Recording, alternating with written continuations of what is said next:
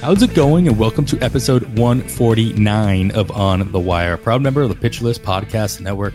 Follow the pod on the Twitter at On the Wire Pod. I am Adam Howe. You can follow me at 80 grade. That's all spelled out. Kevin Hastings is at Hasting Kevin on the Twitter himself.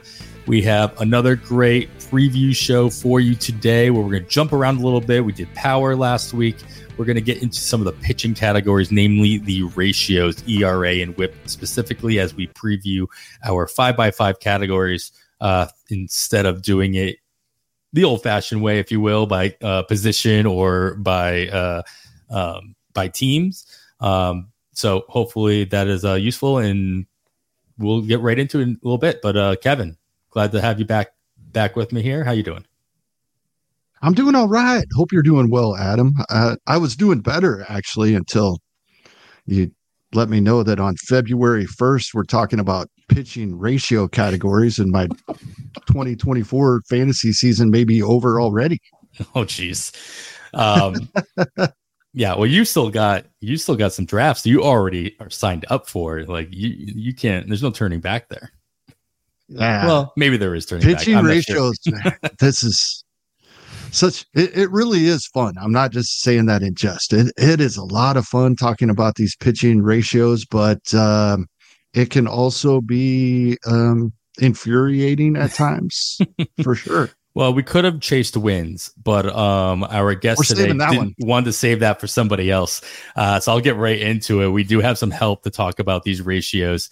Uh, you probably heard them on many a podcast. Uh, that is, of course, we're talking about Eric Samulski. He, the co-host of, I guess, technically host the way Nick puts it, of On the Corner, uh, and of course, you can also find him on the other uh, FSWA finalist, uh, the Roto World Baseball Show.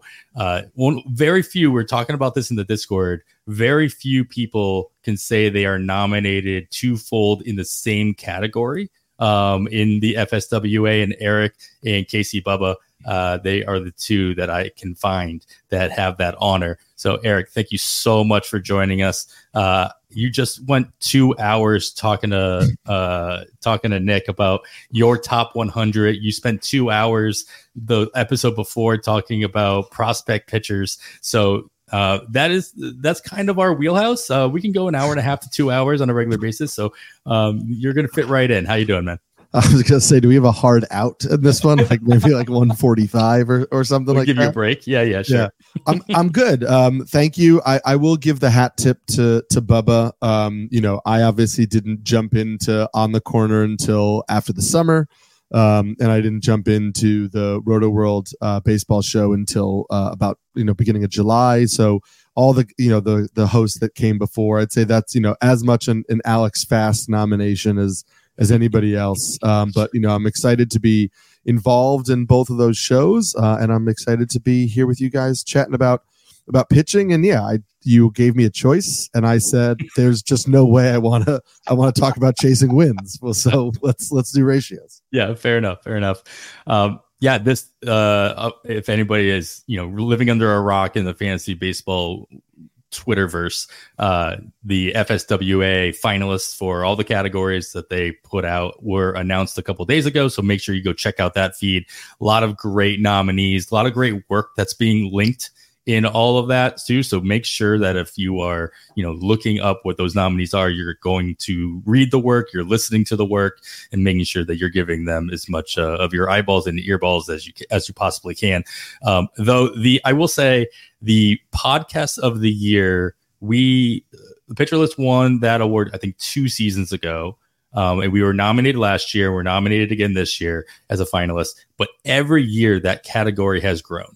Uh, yeah. So the first year that we won, I think there were five. Last year, I'm I'm pretty sure there were six, and now there's seven. I mean, that's that's just a testament about how many great podcasts have not only come out but also are sustained. Because obviously there are some there are some stalwarts in that category as well. Obviously, it was Sleeper and the Bust, and you know Rates and Barrels, and they have some name recognition behind them. Um, but it is amazing that uh, it's just the competition gets that much harder and harder every single season, uh, and you uh, you have as much of a, a, chance to at least put your name on something in that category as anybody else, Eric. So uh, yeah. you should, you know, you're still part of all that. You should hang your hat on that for sure. Thank you. Yeah, I, I went to uh, my my wife and I probably have to move soon, and we I went to look at an apartment, and uh, the landlord was in there before me, and I opened the door and I heard a very familiar sound. And I walked in. He was in the middle of an episode of Rates and Barrels. Are you serious? Listening to it on speaker. um, and so I was like, "Hey, I, I know those guys," and I, you know, we talked about my podcasts, and uh, yeah, we're not. I'm not going to live in that apartment, but it's just nice to make that connection. You know, maybe if he was listening to one of your podcasts, right? Exactly, would have made a difference. Yeah, come on.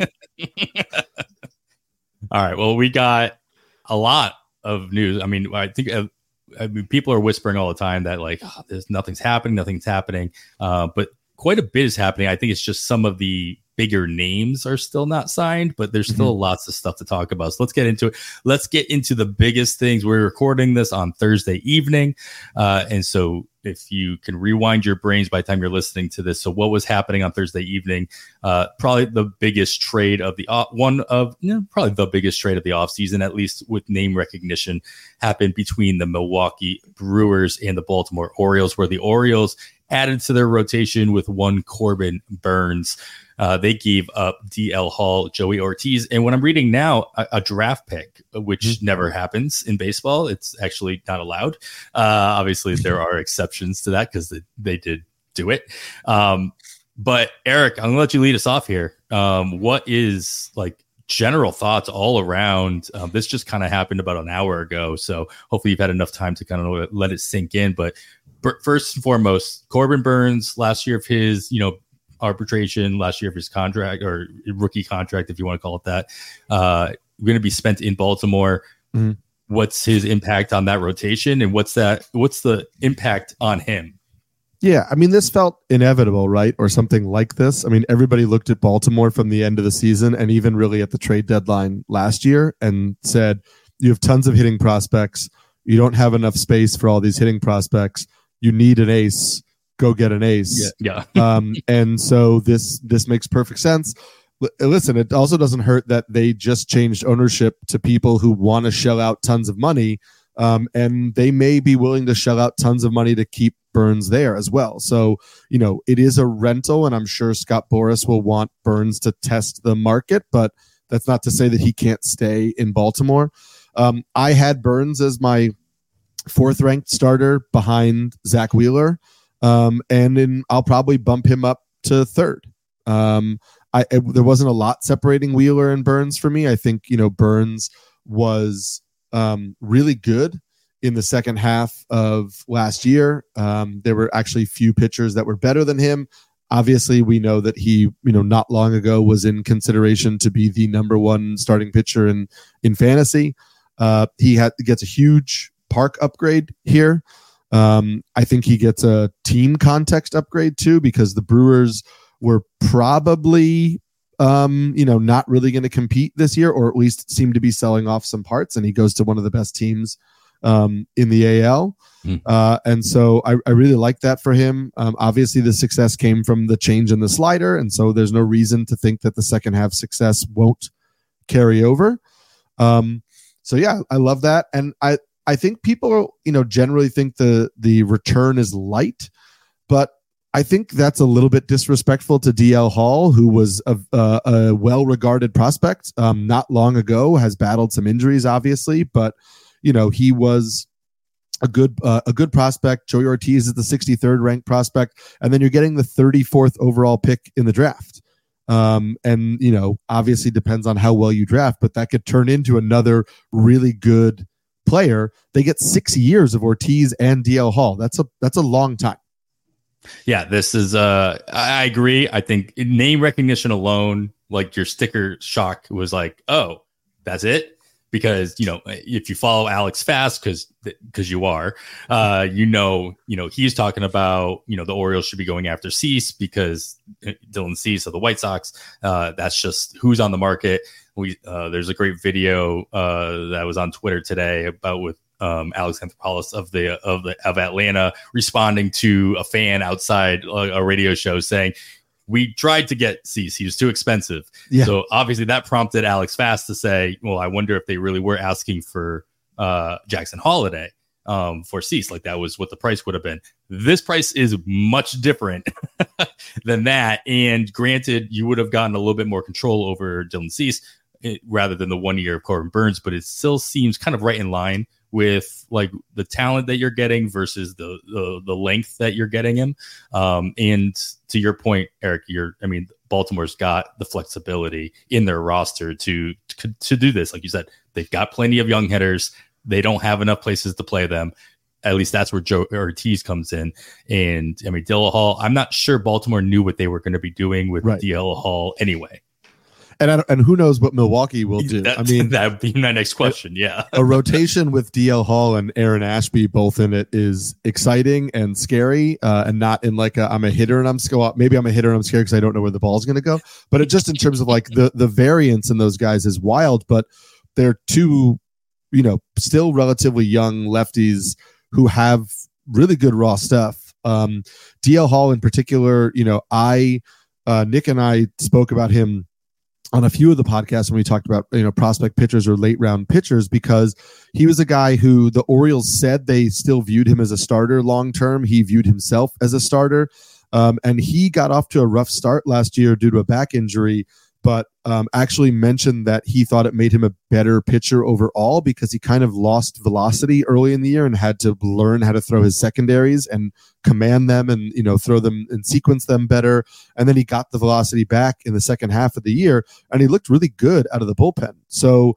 I think that the Brewers will give him every chance to start. There's really no reason why he and Ashby can't be in the rotation because those spots are currently held down by Joe Ross and and Colin Rea. and that shouldn't hold them out. Yeah, sure. um, it depends on how you know how they perform in the spring, how far DL Hall, you know, how how much he's actually built up. Um, and then Ortiz, like, listen, Willy Adames was in trade rumors in the offseason. Joey Ortiz is a very good defensive shortstop. He hits the ball really hard. He doesn't really pull and lift the ball, so he's not going to be a major home run threat. But you know, he hits the ball hard enough that he could hit 15 home runs in that park. And if he's going to play well above average defensive shortstop, like maybe the next trade piece is Willy Adames, and the Brewers look to fill a need somewhere else. Yeah, I, I, mean, as somebody who has already drafted plenty of Jackson Holliday and just drafted him about three hours ago, uh, I am I'm I'm not opposed to this uh, this trade, and not that Joey Ortiz was the one holding him back, right. but he's still one less speed bump. Uh, and, you know, a defensive, like you said, a defensive shortstop who's going to play the position. Uh, Passan was very clear in his, his, tweet that you know he's a shortstop, which obviously starts the rumor mill about or restarts the rumor mill with Willy Adames possibly on the way out in Milwaukee, as it was already being speculated that they were willing to trade anything not nailed down on a long term deal. Um, and so we'll see what happens there. Uh, all right, Kevin, we've got another slew of giant news to talk about. Um, so this is what I was going to lead off the show with. Um, because I think it is worth, you know, kind of lumping them all together. We talk about them in spurts every week, but we got a lot of minor league contracts uh, happening in the last week, and worth just kind of listing them all off. And I want you to tell me, is there any one of these that you see being a stab at in a DC that you know they could fight their way into you know any kind of roster battle. Um, we got the Milwaukee before making this trade, they signed Christian Arroyo to a minor league deal, so another you know middle infielder to fight for time with Joey Ortiz and Brice Turang and, and everybody else. Uh, Matt Duffy and Jared Walsh they signed minor league deals with the Texas Rangers. Carlos Carrasco is going back to Cleveland on a minor league deal. Uh, Cole Tucker and Nick Solak they signed minor league deals with Seattle, and then Greg Allen with the Yankees on a minor league deal of his own. Um, these are all names at one point or another they were, you know, worth talking about some a little bit more than others. Obviously, they're all on minor league deals. Nobody has a guarantee contract at a major league level.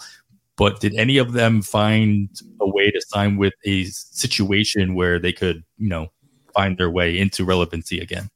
Probably not.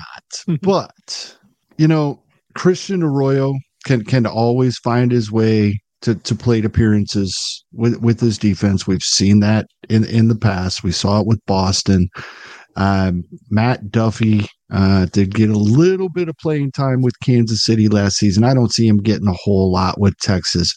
Jared Walsh is very intriguing, uh, but I am afraid that, you know, 10 years from now, we're just going to still be wondering what could have been with Jared Walsh and all of the injuries. But he's he's the guy I'm most interested in keeping an eye on throughout the spring and and, and see what happens uh, with the, the injury. I don't expect a whole lot from Carrasco, even back in Cleveland, of course. We'll keep an eye on him. Cole Tucker and Nick Solak in Seattle, Greg Allen in New York, probably not much, but th- these are all guys that probably at some point throughout the season we're going to talk about Adam, depending on matchups they have for that week, other things going on with the lineups. But I don't see anything here that really piques my interest at all, other than as I would have if he was still in LA. I would be keeping an eye on Jared Walsh. I'm just afraid those injuries took too big of a toll on his entire career, but he is still worth monitoring. Uh, I mean, I'm happy to see Carrasco get a chance with his old team. Uh, that seems nice. I think uh, I think the one that kind of stands out the most as being more of a possibility is exactly the team we were just talking about. Is that's Christian Arroyo with Milwaukee, just because the opportunity there's more likely to be an opportunity there in some capacity, whether it be through an injury or through another couple trades. Uh, and Milwaukee, that'll be somebody that Milwaukee could, you know, maybe prop up a little bit and throw in in a trade at the deadline if he's on the major league roster. So they might have more, you know, there might be more of an assumption there that they could uh, uh, give him a little bit of extra playing time if you know he doesn't fall flat on his face. Eric, we uh all right. Well, Matt Duffy and Jared Walsh, they went to Texas. Walsh is the one you're interested in a little bit, Kevin. Uh, but Texas is making other moves at the major league level and that was signing David Robertson. This happened right after we recorded our last episode, so we're finally getting around to talking about this one. Uh, David Robertson signs a one-year deal, uh, while Hector Neris signs a one-year deal of his own with the Chicago Cubs. So a couple of relievers who have a little bit of one more experience than the others at the back end of games, uh, but they still both have had some time in the ninth do either one of these relievers supplant the assumed closers of Jose Leclerc in Texas or Adbert Alzolay in Chicago? I think no is the easy answer. Um, it's more complicated in Texas. Uh, I would say I d- I don't believe Neris supplants Alzolay. Um, I think that Alzolay was really good um, out of the bullpen for the Cubs. Most people, when he was a starting pitching prospect, had said, "Hey, you really don't have a deep enough arsenal like you're you're bound to be a reliever.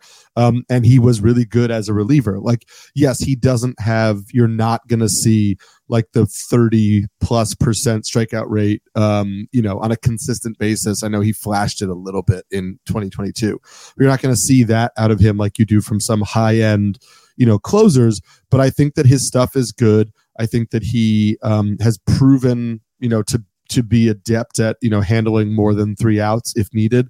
Uh, and I don't think there's really any reason for the Cubs to remove him from that role. Uh, I, I, don't think he loses it. I think he's good enough. Um, Leclerc, I also don't think is immediately removed from the role. Like he, I mean, I like want to I want to compare him to a cockroach, and I don't mean that disrespectfully to him, but I mean like he doesn't go away. Um, and sure, there's sure. A, there's a reason why he doesn't go away. It's the Rangers obviously believe in him, right? They believe in what he who he is as a pitcher, what he can do. Last year, adding in that cutter um, was really a good thing for him because it um, it tunnels really well with the slider. It's got seven miles an hour difference. Um, so the cutter actually became like a really nice swing and miss pitch for him. Um, the question for him has always been can he throw strikes? And so Robertson, I think, gives flexibility in case Leclerc is unable to throw strikes. The interesting thing about Robertson, um, which, you know, before I started working at NBC Sports and Roto World, I was working at a local New York paper. And so I covered the Mets a lot and was in um, the locker room a lot uh, when before Robertson got traded. And he talked pretty openly about how, you know, the Mets basically said, "Hey, you know, we know that you have reverse splits through your career." and so we might be using you uh, in some in, in some instances where to get like really tough lefties out. And Robertson had basically said, "I just want to win. I don't really care like how I'm used."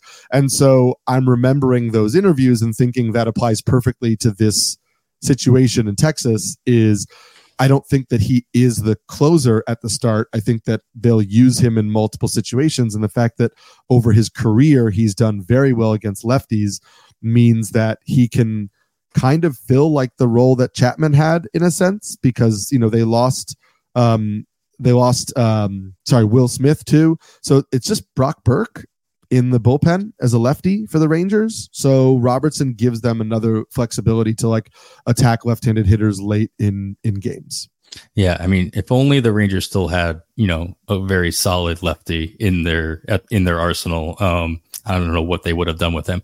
Uh, but yeah, I mean, to g- rewind all the way back to Alzolay, I'm always in my head. I have Sarah Sanchez talking to me about how how electric Alzolay is, not only as a player and out of the bullpen, but the fact that the Cubs made an entrance video and he has entrance music already produced as a closer not every closer on every team has that. Like I think people take that for granted with obviously with Mariano Rivera and then you know Tony Trump in the, in the trumpets in, in New York for Diaz. Um, not every closer has that kind of uh, following within their team. In the fact mm. that he had such a short period of time and in the second half of the season in that role, and he already has that. Um, you know that tells me that that job is pretty much his and that's just science um, and i also also think about how robertson just kind of fell apart when he went to miami at the end of last year and he got taken out of that role pretty quickly they traded for him to be the closer and that failed completely and utterly um, and just makes me think that I, I love the fact that you referenced those you know the his interviews while he was with the mets and saying hey i don't need to be the closer. I just want to win and I want to, you know, use me however you feel is going to be the best way. And yeah, so the, that doesn't, you know, definitely doesn't uh, show me that, you know, they signed him to be the closer. They just signed him to be useful. Yeah, I think I remember him being pretty vocal about uh, not loving the situation in, in Miami, mm. you know, like uprooting his family in the middle of the year. Like this is, you know, a 38, 39 year old who, um, you know, has kind of established playing, you know, in a, in a particular market in particular. And, and so I think the idea that he's signing this one year deal with Texas is like, he wants to be there. And I got the sense that a lot of the performance on the field against with Miami was that maybe he wasn't, he didn't fully love that sure. setup. Um, I can't imagine many players love being uprooted in the middle of the season. Yeah, exactly. Especially when you've been in a place for as long as he had. Yeah, right. And when you have kids and fa- yeah. you know family, all that, we sometimes forget about that, and we're like, "Oh, he fell apart." It's like, "Oh, I, w- I wonder why he fell apart." Yeah. nothing could have led to that. Yeah, there's only one thing on your mind, and there's nothing else happening outside of that stadium. Yeah, sure.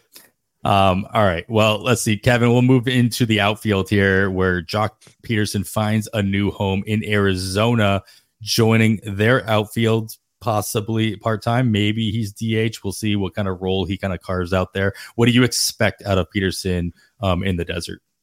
I'm expecting a strong side of a platoon as the DH in the heart of the lineup. I like it. Uh, he pretty much uh, taking over for Tommy Pham. Going to take that that spot. Uh, the the outfield is full. You know they got Lourdes Gurriel Jr., Corbin Carroll. They they their their outfield is set. They have Alek Thomas going to be in center as well. But I, I think the way this roster sits right now in Arizona, Joc Pederson, strong side platoon, pretty strictly. We we know his history. Uh, as amazing as he can be uh, versus righties. He he has uh, not performed well versus lefties, and and there were teams that that that tried. Right, the Cubs tried to give him a lot of extra plate appearances. He wasn't absolutely horrible. He's just never going to be uh, the the guy against left-handed pitching. So. Yeah, I like this move. Good landing spot. Good. Uh, I think it fits a need for Arizona. They did need somebody to replace uh, Tommy Pham in the lineup. And yeah, this looks great as far as I'm concerned. Yeah, I mean that's exactly what he does, right? Is he just he is Tommy Pham, you know, his replacement in Arizona. Um, yeah, uh, they were definitely. How funny is it? How funny though is it that he's basically replacing Tommy Pham after their history? Oh, geez. That's more than appropriate. Yes. Yeah. Um, let's see how many uh, fantasy football leagues there are in uh, in Arizona, um, and see how that works out. But um, yeah, I mean, we talked about Joc Pederson probably all the way back in our first season. Just you're right. He definitely has some very strong splits. He he has had seasons where he's done you more harm playing more often than good. And so being on the strong side of platoon, yeah, you see, you hear that, you see that, and your instinct is like, oh, well, he's going to lose playing time. He's not going to get as much playing time. He's not going to get any bats. But you know what? He's still probably going to put up the same same numbers, and your ratios are going to thank you later um, in, in, that situation when he's you know just facing off against the the side that he you know does better at. So m- maybe you'll be happy if you're in a weekly league and you put him in your lineup and he sits two or three games. It, it's rare that that you can say that about most of your uh, players in your lineup, but if you're gonna actually hurt my my team by being in the lineup, I'd rather take the zero on that day for sure. Um, all right, Eric, uh, we got a couple. We got a this one. This note I had to make. I had to change it a couple times because uh, we actually got an update here. Trey Cabbage, he was DFA'd earlier in the week by the Angels. So my question was going to be like, hey, where does he go? Can he can he find right. a place where he can you know take advantage and show off what he did in 2023 between AAA and and major leagues in Anaheim? Um, why did the Angels cut him? Yada yada yada. And then lo and behold, he got traded like two or three days later while he was still, you know, being designated. Uh, and he, he's going to end up in Houston, um, where the, uh, the Houston Astros traded traded him for Carlos Espinoza, uh, right-handed pitcher there. Uh, I'm not less worried about Espinoza, but I am curious to know: Did he find the right place to actually be to find a chance to replicate what he did at AAA and the major leagues, mostly at AAA. Granted, 26 year old season, uh, still put up a lot of power. Uh, hit the ball all over the place um, and made a name for himself. We were talking about him for FAAB bids when he got called up, just based on the name alone. Uh, yeah. How do you how do you pass that up? But can he do that in Houston? Yeah, I, I wrote about cabbage a lot last year because I was doing like a minor league leaderboard article, and obviously he was just all over it. Um, and yeah, I mean, I took to Twitter when, uh, you know, as we do, we just take to Twitter and write, write our share our thoughts. Uh, but you know, I I was surprised that the Angels let him go because it's a team that wasn't really contending. And so even though there are flaws in Trey Cabbage's game, it's like he just went 30-30 in the minors and hit 306 and you're not competing, why wouldn't you let him get a chance for at bats? And the answer to that is uh, coming up later and who they'd rather give at bats to. Um, so, yes, this is a good landing spot for him in the sense that this is an organization that I think will get the most out of his set of skills because it's a well run organization that will be able to co- kind of optimize what he does well.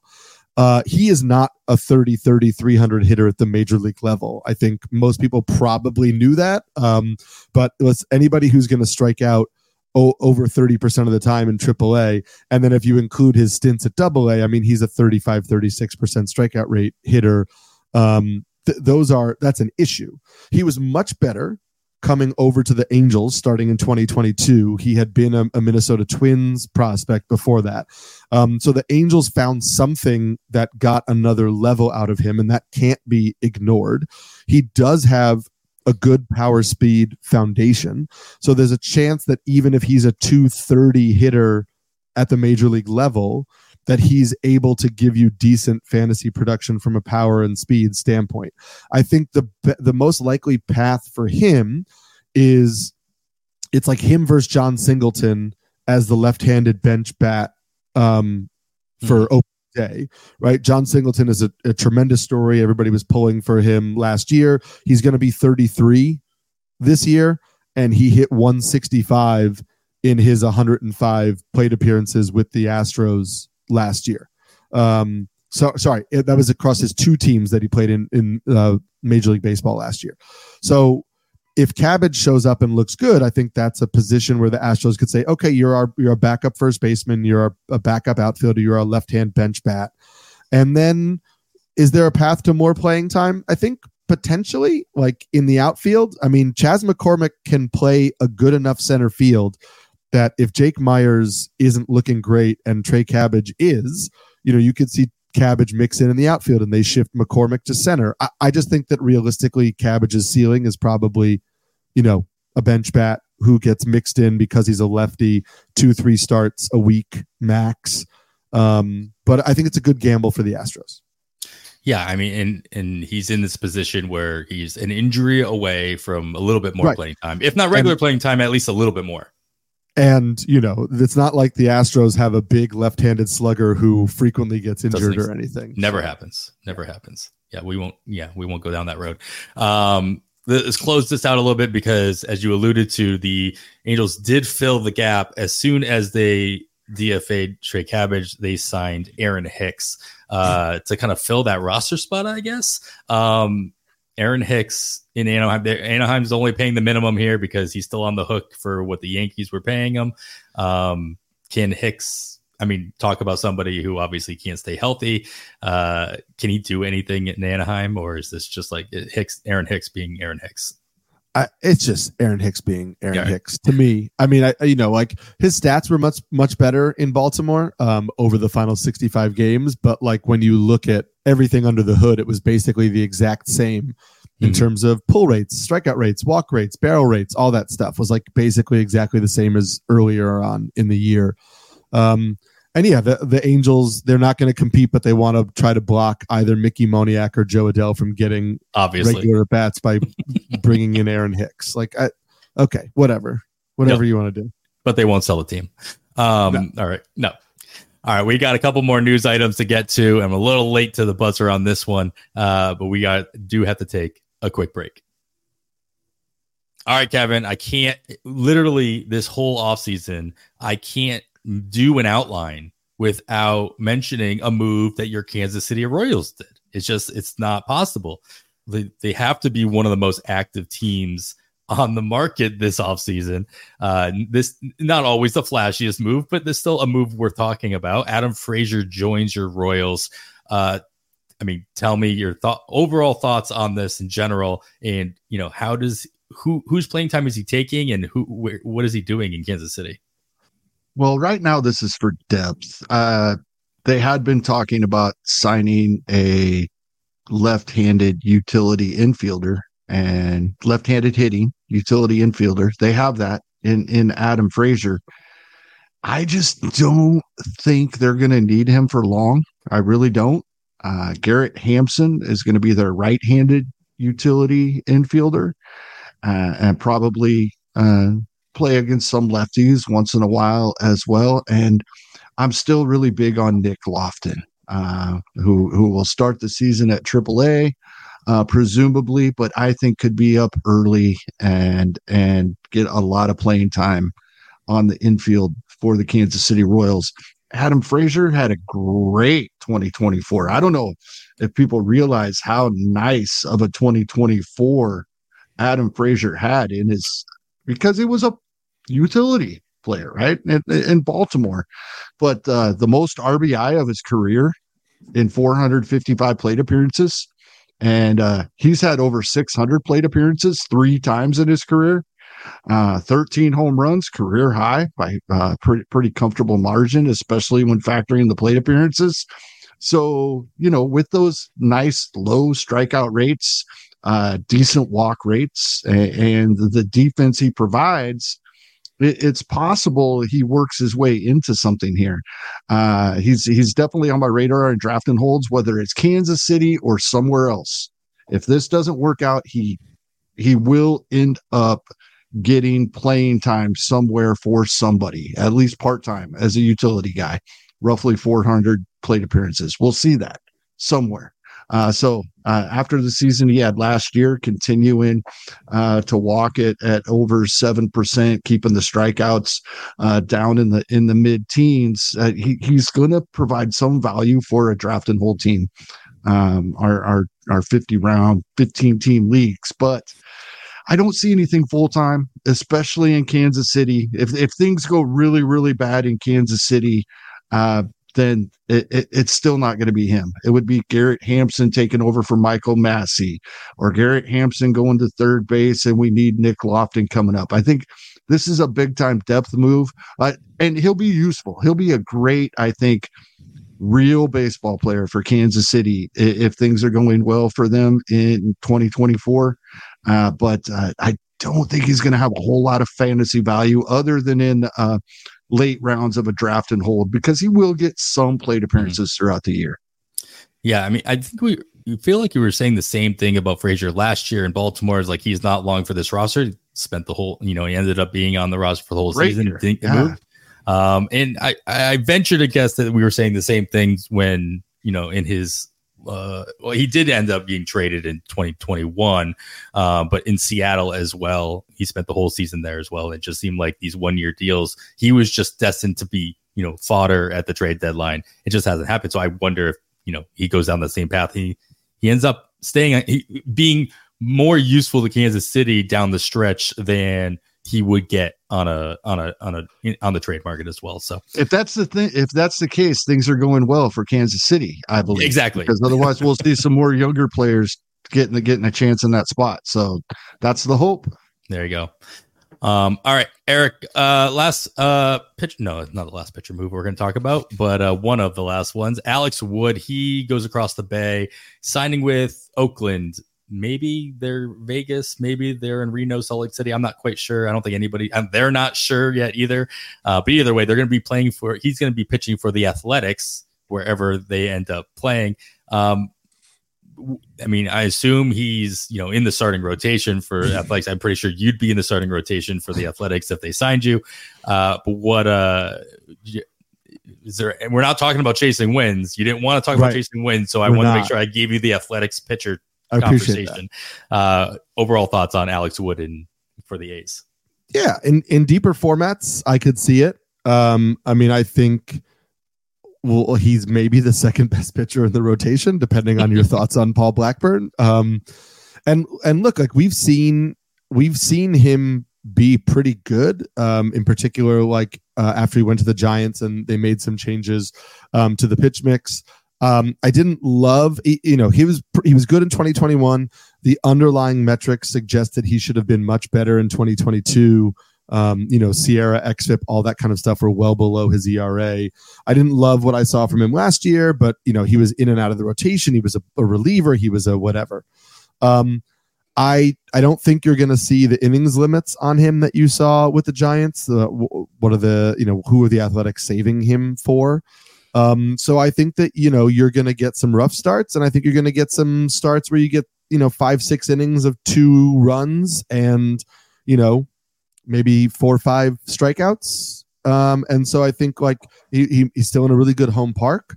So I think he becomes a deep league streamer where you know you could pitch him in favorable parks against lineups that are not particularly daunting um, and not really chase wins as much as you know just chasing kind of like uh, I guess uh, ratios to a certain extent, which we'll talk later is is a tough thing to stream for. Um, but I'm I'm watching. In, I'm intrigued because I want to see if he's capable of going deeper into games than the Giants let him, or if that was basically all he had. Because if he starts going six innings more consistently, it's a little more interesting for deeper formats than if he's still just a five inning guy. Yeah, I mean, I feel like everybody's talked about how the Giants utilized their pitchers last year, especially you know specifically Wood and Manaea always comes up in conversation as far as well once they find a new home they kind of they get a new contract. How's their new team? Are they going to be utilizing them in, in, in the same way? And now they're in both in new environments, so it'll be interesting to see not only how they get used, but also if the Giants continue kind of doing what they do uh, with uh, with those types of pitchers, or they're not super confident in you know how long they can go into games or how long they can hold up throughout the course of the season um in, in their roles. So yeah i mean i think there's not really a reason to hold him back. If i'm not mistaken this was a one year deal as well. So if nothing else this is an alex wood prove it deal um, to hopefully he can actually, you know, he, he went to a team where they were like, yeah, fine, we'll let you pitch. Right. if you break down, you break down what to do. Exactly. Um, we'll see. Uh, Kevin, we've gotten a couple of, uh, well, we had the one Jackson Chourio um, mega deal, you know, pre uh, debut deal. Now we get a new one with Detroit with Colt Keith signing an extension with the Tigers. He is now assumed to be the starting second baseman on opening day, according to friend of the site, Jeff Passan. I love that I can say that after his interview at PitchCon. Uh, he, he comes into the season with you know third base eligibility. He's third baseman by trade, um, but uh, Passan at least thinks he's going to you know move over to second base uh, somewhat permanently. So he should gain that dual eligibility, you know, in NFBC leagues with the corner and middle infielder spots. That plays a big role. Um, he should get that in short order. Uh, how far does this news move him up your board, especially in a NFBC style roster? Well, again, where you've got the extra corner, you've got the extra middle infielder, and in a short bench, so you know at least Keith is probably at least going to be on the opening day roster in some capacity. Yeah, I I I agree with the the speculation of most. I think that he's probably going to get in there every day, nearly every day at, at second base for Detroit. He's he's a prospect I have been excited about um, over over the past couple of years. Uh, I'm anxious to see him. Uh, I like what I see. I think the the strikeout rates, walk rates, all all great. And here's the problem Detroit, we've seen this with a lot of players, right? Just that that ballpark, it is not conducive to power. And Colt Keith does not have much speed. So the power is what we're looking for. 27 home runs, 88 runs scored, over 100 RBI across double A and triple A last season in less than 600 plate appearances, only three stolen bases only four stolen bases in 2022. He's never had over four stolen bases in a professional season. We're not going to see him run. So we need to see the power. And this ballpark is just not conducive to that. That going back the other way again may help us out. That's going to keep the price suppressed, I presume. I, I think this is a guy that's going to be available on some waiver wires, even drafts that have not taken place yet. Uh, yes, he he has begun to be drafted earlier in in, in some leagues, but it's still going, you know, well after pick 300. Uh, he has been taken inside the top 300, uh, presumably since the the signing took place. Uh, it's hard to tell because we don't know when the draft started. We only know it's only listed after the draft ends. Uh, but but he has moved up, being drafted outside the the top 300 and and going right around there and a little inside it over the last handful of drafts.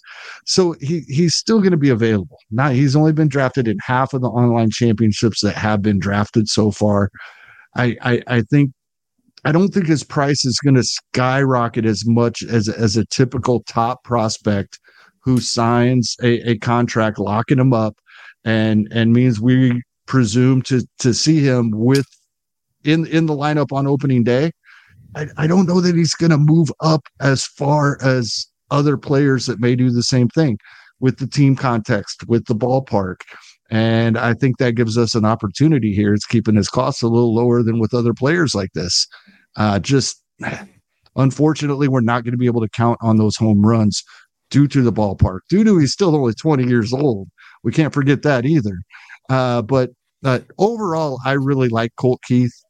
Uh, I think it appears, and, and, I and I believe this will play out I, I think expectations will be tempered, as I said, than with many other prospects. So that's going to help. Uh, but uh, he could still be a valuable player in deeper leagues. Yeah, of course. You know, everybody's gonna gonna think about you know how Spencer Torkelson came up and you know kind of puttered along for his first season in Detroit for the exact same all the reasons that you mentioned. Um, Colt Keith is definitely somebody that I, I've been super interested in in like my dynasty league. I don't, I did not have an opportunity to draft him in our like minor league system. So uh, I jumped at the chance in our current listener league. I think it, it was in the 20th round. Of course, this is one of our 12 teamers. So this was a little earlier than you're seeing in ADP. So I, I wasn't I wasn't afraid to kind of jump him up. It's that dual eligibility and the fact that he's going to play every day. Um, he's going to get the opportunity to, uh, if nothing else, volume his way into the situation. The Tigers hopefully will give him as much support and as much runway as possible. And even that late, even at like 230, 240 overall, in a 12 teamer, this that's a that's a situation where you're yeah, maybe he gets slotted into your starting lineup at that point at the very end, but he's as much of a bench player draft pick at that point in a 12 teamer than as anything else. So, um, of course, you know, in the shallower leagues, you can take more risk, you can take more, uh, you know, shots in the dark um, on those situations, especially in a FAAB situation rather than in a, you know, draft champion or draft and hold um, as well. So, it's going to you know matter where you take them based on the format and how you've built your roster and how comfortable you feel about that. Yeah, really quick clarification uh, for you there, Adam. Uh, you mentioned dual eligibility. If people are looking at that and questioning it, he's going to be eligible at third base right away, mm-hmm. as that's the position he played most at in the minors. And we're all expecting him to gain second base eligibility as soon as he plays enough games, as soon as the Tigers yeah, yeah. even play enough games for him to do so. So yeah, yeah. That, that's where that's coming from. If people are wondering. Yeah, uh, probably not until the second week of you know second full week of the season if he plays every day at second base uh, to get those ten games under his belt. Um, all right, let's uh, move out of Detroit. Eric, we'll go uh, over the border to Toronto. They add Justin Turner to their lineup on a one year deal uh, for the Blue Jays where does Turner play for the Blue Jays, and you know what what kind of impact is his presence going to have on their current lineup? Yeah, I think obvious uh, to me he slots in as the starting DH. Um, I think his ability to play third and first, um, and also looked pretty good at second um, for the Red Sox at times last year. I think he can be a backup infielder for them if they need to give Davis Schneider or Cavan Biggio or Vlad a day off, or you know, let Turner play first one game, let Vlad DH just you know to rest the legs or or whatever. Um, but I think he's their primary DH. I think he slots in the middle of the lineup. I think that he remains probably like a 20 homer bat. Um, I, you know, I think there might be some potential uh, growth, potential home run growth, because as you, as you know with Fenway Park, sometimes Fenway turns um, home runs into you know line drives off the wall, depending on how mm-hmm. hard a ball is hit.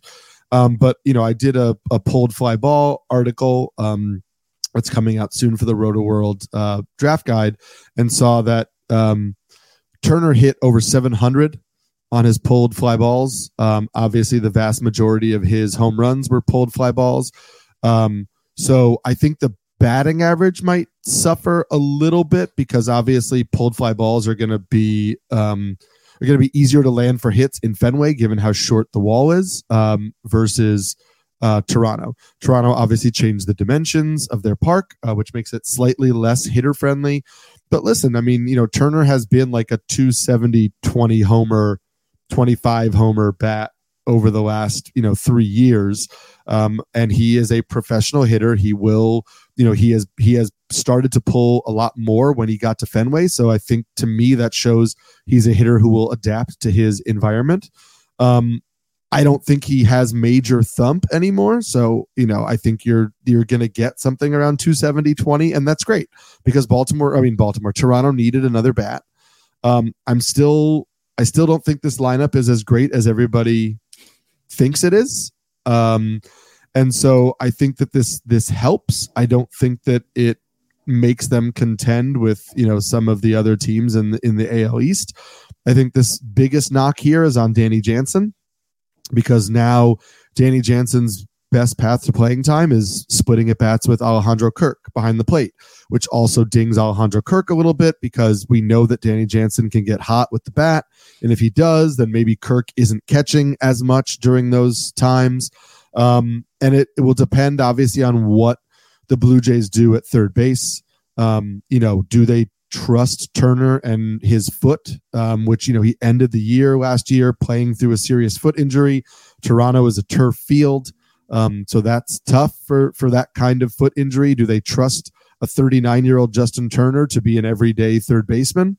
Um, if they do, then okay, maybe Danny Jansen gets more DH at bats. Um, but I, I don't necessarily believe that's the case. Uh, so I think it's a knock to the catchers, um, a slight uptick uh, in run production, maybe for some of the guys hitting at the top of the lineup. And I don't think that Turner is really impacted much um, from you know. I don't think I don't think he gets a major boost from last year, but he was a good hitter last year, and I think he remains a good corner infield um, target who will have in most leagues, I think should probably have first base and maybe even second base eligibility. I don't know if in NFBC formats he played enough games at second, um, but in other formats, I believe he did.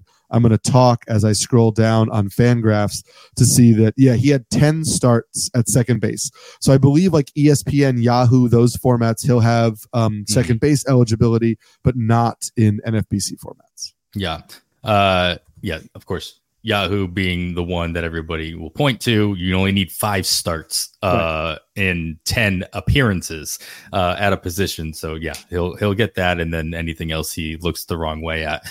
Um, Turner in NFBC going into the year just has the single eligibility at first base. At first, yeah. um, I, I I see a path where he gains third base eligibility though with Toronto for all the reasons you said.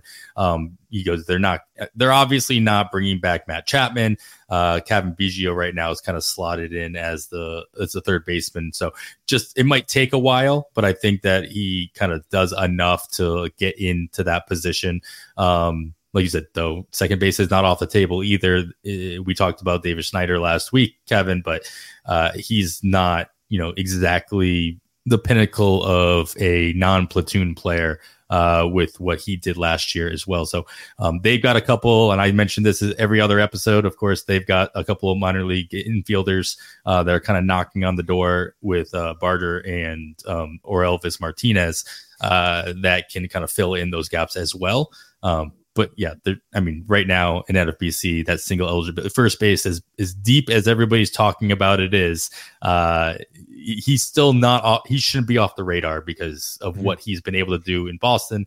Um, and Toronto's, you know, maybe the wall changes a little bit, but still plays up um, in general. Um, um, for hitters. So we'll see kind of if he can take advantage of that, um, or if he gets, you know, he's just got used to that wall because that wall can really mess with hitters, yeah. infielders. Uh, you get too used to it, and you go somewhere else. You're, uh, you know, you got to make some adjustments.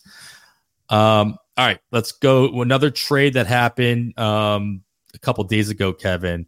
We got Seattle acquiring Jorge Polanco from the Minnesota Twins. They send off recently acquired Anthony DeSclafani uh, along with Justin Topa and a couple other prospects. Uh, Seattle also brings on Samad Taylor from your Kansas City Royals for money in a bag of balls, apparently. Uh, Samad Taylor, Jorge Polanco, Cole Tucker, we talked about earlier, Nick Solak on minor league deals, and then Dylan Moore. They're all kind of competing for second base time in Seattle now. I mean, or is or is this just Polanco's job and you're not worried about anybody else? That worried about it. I think for the most part, this is Polanco's job. Uh, even even better yet, uh, according to roster resource, and I, I I don't see a lot to to argue with here. That they have him hitting third in this lineup.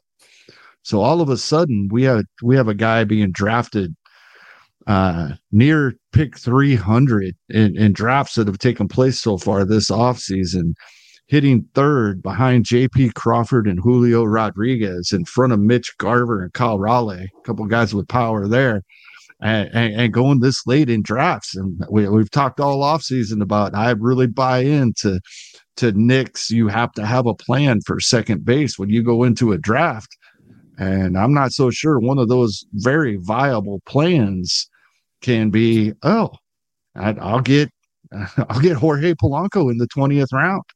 I, would be more than happy with that here. All of the projection systems, more and more of them out by the day now, including a new version of PLV uh, projections. We have all kinds of projections to be looking at now. They they all have Polanco for over 20 home runs, approaching double digit stolen bases, uh, decent batting average, and, and like yeah, where he's going, he's going to creep up a little bit. He signed, but he already had began to creep up.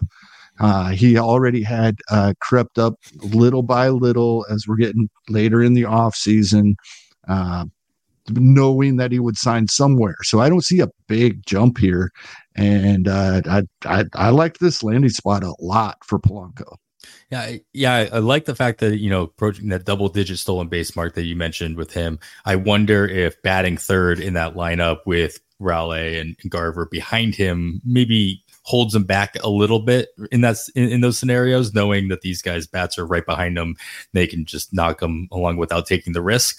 Uh, but at the same time, Seattle has not been shy on the base pass in general over the last couple years, last year included. Uh, so they, they could balance those two factors could just end up balancing each other out as well. So, um, yeah, I mean, if he's playing every day at second base in the heart of the lineup, uh, regardless of team context, of course, everybody thinks about Seattle being more of a pitcher's park than a hitter's park. You know, going from Minnesota to Seattle, that's going to play a role. Um, but Polanco doesn't isn't necessarily like you don't. You know, yeah, it's nice to see him get 20 bombs, but you're not thinking of Polanco as a power hitter whose power is going to be sapped based on the park that he's playing in per se. Um, maybe he, you know, cuts down from 20 to 18 um, and I'm, this is back of the napkin math. This isn't based on any actual science here, uh, but at the same time, um, that's that's the least of my worries, especially if he's getting an upgrade in um, the lineup spot as well. He also needs to play every day. I mean, he needs to play all season for that matter, um, and not let any kind of injuries kind of get in the way as well.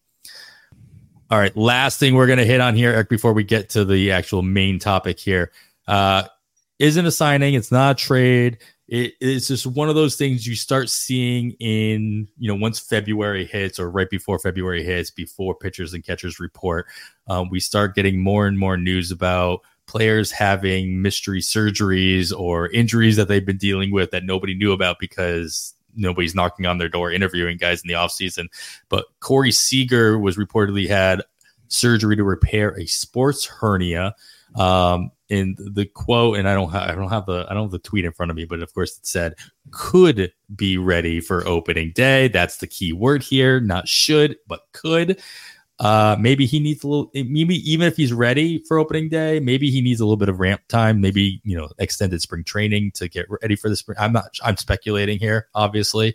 Uh, but what's your what's your over thoughts on Seager and this kind of news? What does it do for his draft capital if you were to you know be in that situation where you could draft him now are you not worried about it or are you taking this into consideration? Yeah i i think you know i tweeted about this the other day because some people were like corey seager off my board. And it's like well why why would he be off your board? I know he isn't in you know he's had back injuries in the past he's had injuries. Um I will certainly move him down because I don't think he's ready for opening day. Um, the tweet or the yeah the tweet for the Royals or the you know the Royals report was that they're hopeful he'll be ready for opening day. Um, but he had surgery um, on the 30th. The r- things that I was reading both on Twitter and in just Google searching for like medical, actual medical doctors, was that a sports hernia surgery typically takes six to 12 weeks to recover from. The season is eight weeks away. So yes, hopeful that he'll be ready because eight weeks does fall within that six to 12 week time frame. But why are you taking arguably your best player and forcing him to come back on the earlier side of right. a recovery from something like a sports hernia where think of the torque that you, when you're swinging a bat right like that is all hips you don't want any any um potential for re-injury or any kind of like um, you need to make sure that you're fully healed from that. And again because of the nature of where the sports hernia surgery is it's not like you know he um, got a, his surgery on his on his foot and then he could just sit in a chair and still get some dry swings in with his hands. Like he's not really going to be swinging for a while so he's going to need to build up. Um, and so we've seen Ezequiel Duran fill in for you know for players around the infield multiple times before. I think the Rangers are probably comfortable with him doing that for a while. So if Seager misses the first two weeks to a month of the season, um, it wouldn't surprise me. Remember, this is a team that signed Tyler Mahle in the offseason, who's not going to be ready for the summer anyway. They have Scherzer, DeGrom, all basically coming back at some point over the summer, possibly, right? All within air quotes. So, like, I don't think the Rangers feel any sort of pressure that they like have to have the best month of April of any team in in baseball. So I would move him down. Um, I'm still happy to to take him um, because I think I I think there's enough depth at shortstop where I can cover the position for let's call it a month. Um, and then I I don't see any reason why I wouldn't get typical Corey Seager back, especially because he never gave you speed. So as long as he's recovered enough that the torque in the hips will still allow him to kind of like open up through the ball and and hit for the same amount of power, then knock a month off his plate appearance projections, which probably factored in an injury anyway, um, and then go from there. I just love the fact that baseball players can get sports hernias instead of just hernias, and they get a specific title. Um, I've only had two surgeries in my life. One of them was to get my wisdom teeth out, and technically that is surgery, so I'm going to count it. And the other one was a surgery for to repair a hernia. Um, I cannot claim that that was a sports hernia, and I am upset about that now. Um, that would that would be a lot cooler of a story. Uh, so I w- wish him Corey Seager that is the a, a fast recovery. Um, and yeah, I agree. Like this is not something that any team, never mind the defending champions, are going to be pushing back, uh, pushing him you know further along any faster than he ha- needs to be. Kevin you and i talk about you know some teams take care of their injuries in their rehab assignments better than others. I'm hoping that the rangers kind of fit into that better category for the sake of you know corey seager and all these guys that eric you just mentioned that are be coming back throughout the course of the season for the rangers. All right finally we have wrapped up all we need to talk about with news. I'm I'm looking at the wire here, and I'm not seeing anything new come through, so it is safe to move on. But we do have to take another quick break. All right, we are back. We are still listening to On the Wire. I am Adam Howe, joined by Kevin Hastings, and we are lucky enough to be joined by Eric Samulski, uh, co-host of On the Corner and the Ro- uh, Rotoworld Baseball Show, both nominated for FSWA uh, awards. Eric, take this time though to in the middle of the show, not the beginning, not the end, at the middle of the show to kind of re- let everybody else know what else you're doing. You kind of mentioned, you know, obviously you're working on articles for uh, your the Ro- the Rotoworld um, draft guide. What else? What where else can they find your work? What else are yeah. you working on? Yeah, so so thanks. Uh, I will tweet out basically everything. So there that's again at Samsky NYC. So that's the best place to find any of the work that I do. Um, the Rotoworld online draft guide is dropping next week. Um, so um, that's definitely something to check out. Uh, you know, projections, articles, uh, player profiles, all that kind of stuff. Um, the two big things I would just say that I'm working, spending a lot of time on. Um, we have I have, a, I'm doing a short YouTube I guess a series. They're like five to seven minute episodes uh, that I call Pick Three ADP, and I go round by round um, through current fantasy baseball drafts, and I give three players I like at um, their ADP or in that round. Um, I give a stud option, the guy I think is like the best bet in that round. I give a sleeper, somebody who's kind of going overlooked in that round, and then just like a solid pick. And then I give one fade, uh, so a player I'm fading um, at cost in each round.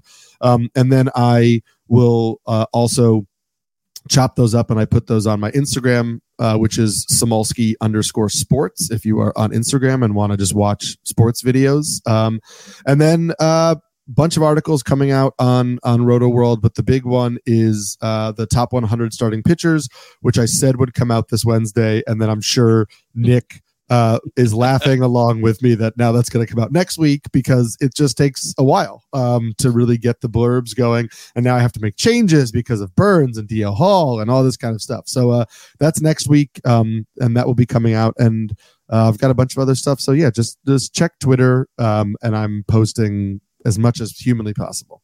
Yeah, and you get a preview of that top 100 obviously by listening to a recent on the corner. Yeah, and it's already, nice. it's already and then that's the that's the beauty of doing it yeah. on on air, if you will, and you get the you get the criticism and the critiques from mm-hmm. you know your cohort, and then you can you know you can take that to heart or not, and and make adjustments before you actually put it in writing. Yes, uh, so that's good. All right. Well, part of those rankings are revolving around ratios, as we typically have to do, worry about throughout the course of the season and during draft season. We're talking about ERA and WHIP in this in this situation are standard categories in a five by five roto or head to head categories leagues for that matter. Um, and so, uh, Kevin, I'm going to go back over to you though. First and foremost, um, how in, like, very high level here. Like, how much are you actually focusing on these categories when you're looking at a pitcher? Uh, when you're when you're regardless of what your strategy is to drafting pitchers, whether you're going, you know, pocket aces or you're waiting five rounds or whatever in my case may be, um, like is are the ratios more important than the volume categories or vice versa? I don't even know if I know how I would answer which is more important. Um, they're they're obviously both really important. For me personally, ratios may be more important during a draft than they are for others because I will stream. I will stream two start pitchers all season long. Uh, and uh, I and I think that's the way to go. But in order for that to work, I I need a better base. So I need to pay more attention to my ratios mm-hmm. during the draft. Um, if, if, if you're somebody that's uh, adverse to to streaming throughout the year, maybe you don't have to pay quite as close of attention during the draft because overall they should be a little better to begin with. Uh, but for me, I I need to kind of protect them a little bit because I will stream throughout the year. Eric, as we're as we're you know, as you're considering these picks throughout the course of your draft, um, we, we, talked about this last year. I'm going to talk about it again here. Volume plays a big role in your ratios. I mean, we talk about on the hitter side with batting average, like obviously the more played up, more at bat you get, the bigger of a dent your average is going to have um, on on your overall line. Same can be said about ERA and WHIP. Like the more innings you pitch, the bigger mm-hmm. of a bump that that makes. Um, is there something to be said about bumping up volume or bumping down volume based on what you're projecting a pitcher to put up in those ratios? I would say it's very rare that I would bump down volume. I understand what you're saying that like a, a pitcher who throws 170 innings and gets you a bad whip is going to throw you 170 innings of a bad whip, um, which is, you know, that's worse. Though I would just say that like I'm I'm probably shying away from drafting people with like objectively bad ratios anyway. So the volume, you know, unless I'm in like some sort of draft and hold 50 round format, um, the volume for me is only a positive. However, as Nick and I have mentioned a few times um, on the podcast, I think that volume sometimes gets overrated in the sense that we look at volume as this secure thing. Oh, he is a he throws a, he goes deeper in games. He is a 180 inning workhorse, etc. And Nick had that tweet like way back in October about 15 of the top 31 pitchers being drafted who didn't even make 20 starts mm-hmm. last year. Um, I believe that was the criteria that he listed. It was basically just like almost 50% of the top 30 starters basically didn't meet value because they got hurt. Um, and we are looking at a starting pitcher landscape right now that doesn't have a lot of the names we're used to seeing at the top. And so there are a lot of question marks beginning as early as like starting pitcher five for some people. Um, and so I think there's a tendency to say, oh, I'll just bump up the guy that's throwing more innings because he's safer. But like, you know, Nick and I spoke about, like Logan Webb is a great example, right? Logan Webb threw over 200 innings last year. So it doesn't really matter if he is not a great like K per nine guy because he finished 18th among all starting pitchers in strikeouts because he threw over 200 innings and he gives you great ratios. But if you are drafting somebody solely on the basis of the fact that they accumulate stats, if they are then one of those pitchers that falls victim to injury, because that's a risk for all starting pitchers, then you're going to lose way more production because you only drafted that guy to be an accumulator. Now, I'm not suggesting that's Logan Webb. He's a guy I u- was using as an example. But what I'm saying is, if the only if your a number one reason for drafting this guy is I'm going to get 190 innings, to me, I wouldn't bump that guy up as much as I would somebody who's going to give me value in other categories and also give me innings. And I may bump him up over somebody who maybe has more upside, but is more, you know, vo- a more volatile pitcher. So I know that's confusing. It's just like I, I think it's relative. I don't I don't want to only I don't want to look at volume as just hey vo- everybody with volume I have to have.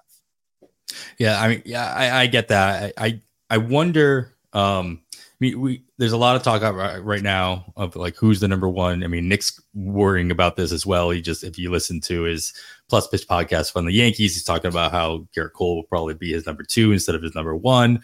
Um, but like you have all this other talk about, you know, should Strider be your number one after the ERA that he put up, Mhm. and and whether or not that'll be repeated for 2024 is yet, you know yet to be seen. You can just go by projections, go by your own history, um, but that kind of volume that Strider puts up, regardless of what his ERA could or was and could be, um, is outweighed by the fact that that volume is going to bring in the number of strikeouts, the Mhm. possibility of you know you know many many wins being on Atlanta, Yeah. um, and keeps him in the conversation, if not solidifies him as most people's number one pitcher, whether they're drafting or making lists or what have you.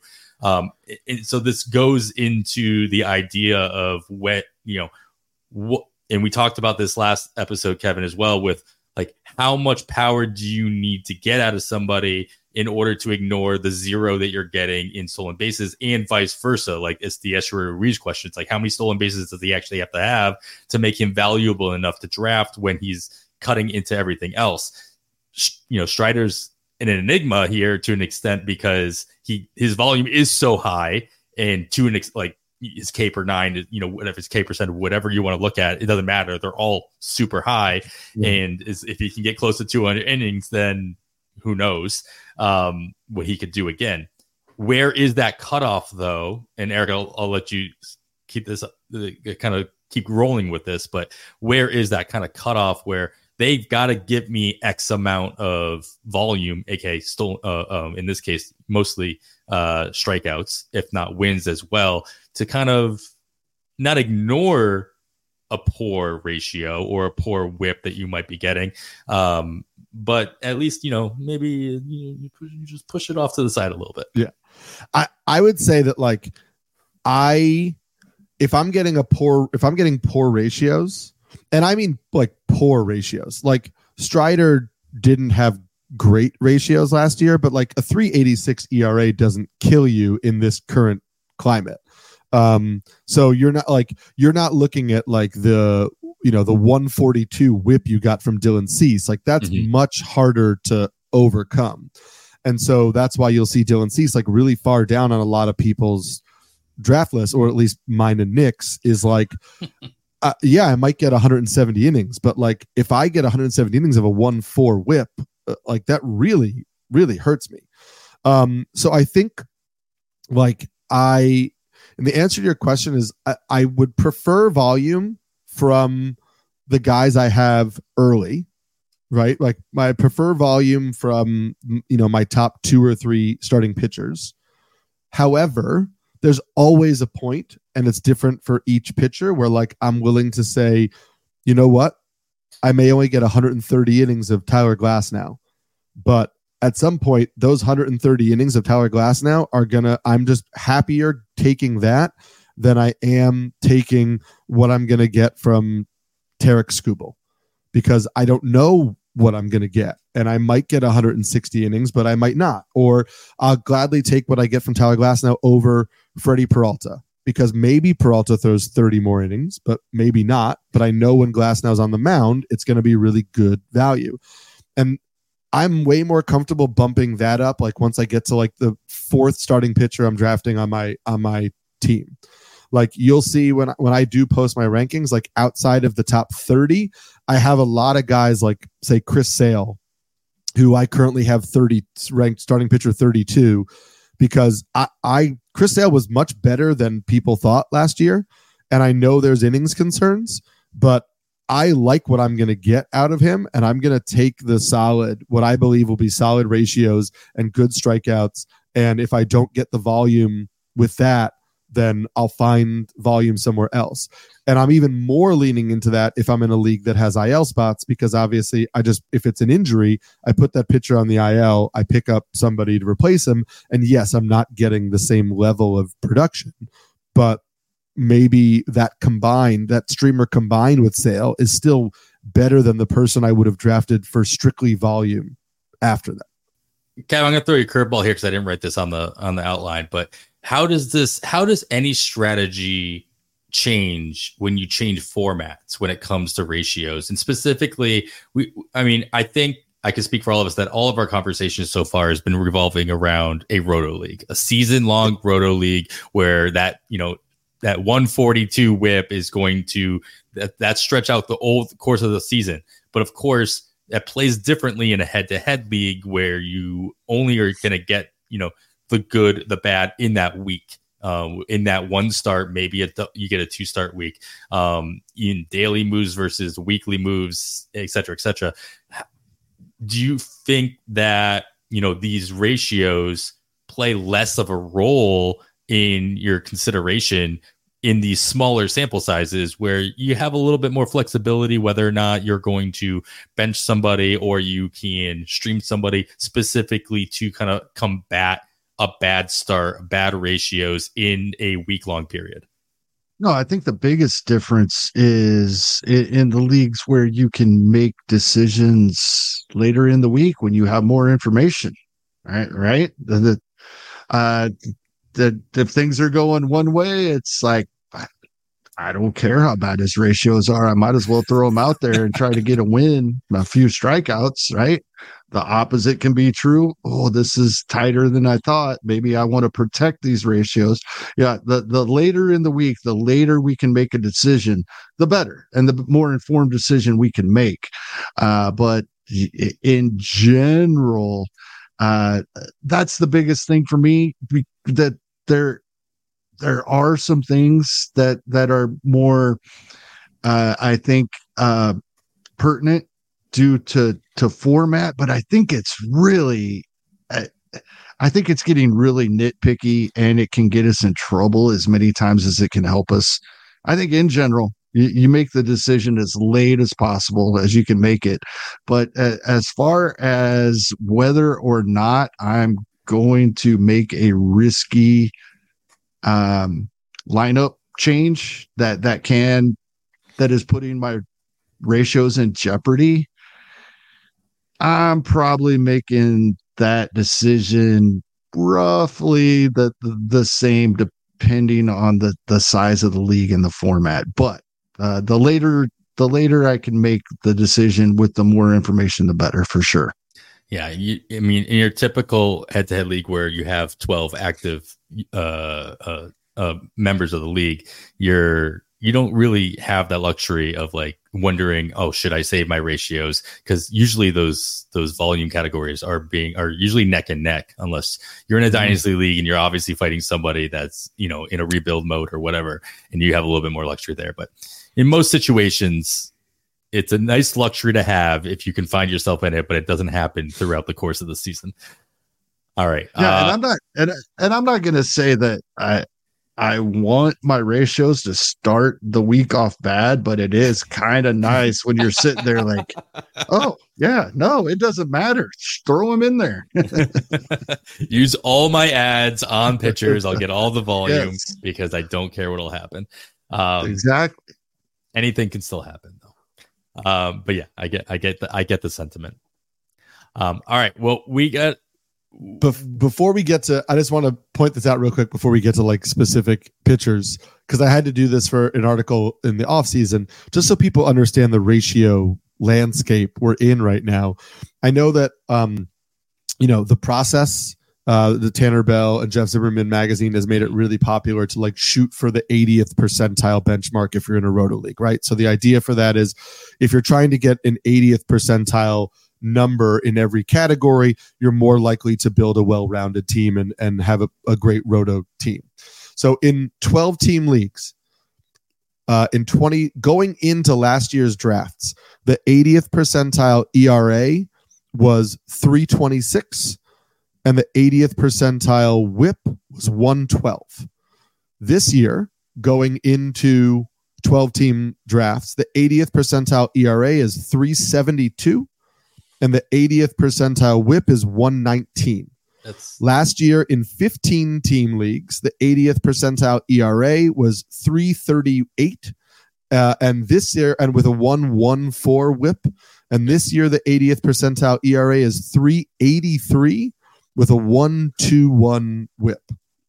So ratios have, I mean, yeah. it's it's huge, right? In part, it's the banning of the shift. There's also some, you know, talk about the baseball, which we never know about. Also, the stolen bases are a huge thing because the more batters that turn singles into doubles and triples means the more singles that lead to runs, all that kind of stuff. We we understand, right? Um, and so this is where, like, when we're talking about you need to to prioritize ratios, it's that it it gets ugly. Um, and that's also where I said a 386 ERA from Spencer Strider is still basically almost 80th Yeah. percentile, right? So it's it's really not terrible. And that's where Kevin talked about wanting to stream. And it's like, yeah, streaming is a totally viable strategy. But that's why Kevin said you want to make sure you build a solid base because if 80th percentile ratios is a 383 ERA and a 121 whip, then if you're streaming from a pool of guys who are not drafted, the vast majority of those guys are going to give you way worse ratios than that unless you really kind of like nail it each time you're you're kind of predicting who you want to take.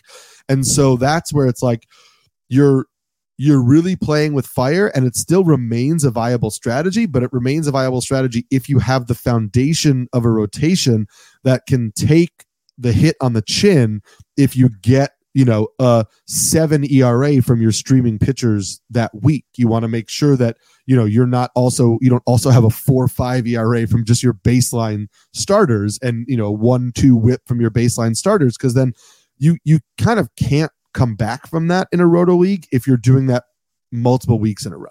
throughout the course of the entire season. Yeah. Yeah.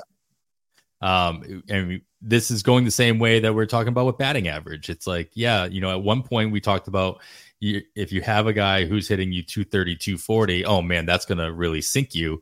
Nowadays, 230, I mean, it's just not going to hurt you. It's not helping you, but it's no longer hurting you just because the way of, you know, batting average if the if we start seeing this trend continue, Eric, that you're pointing out, like those are big swings Yeah. in 80th percentile ratios uh, that we're seeing, and you know, yeah, of course you bring in you know Strider because we talked about him earlier, and you hear the his ERA is still going to be right around 80th percentile, even though you're like, even though everybody's saying like, oh man, you know, I can't believe I got that ratio from you know my SP one, that was terrible.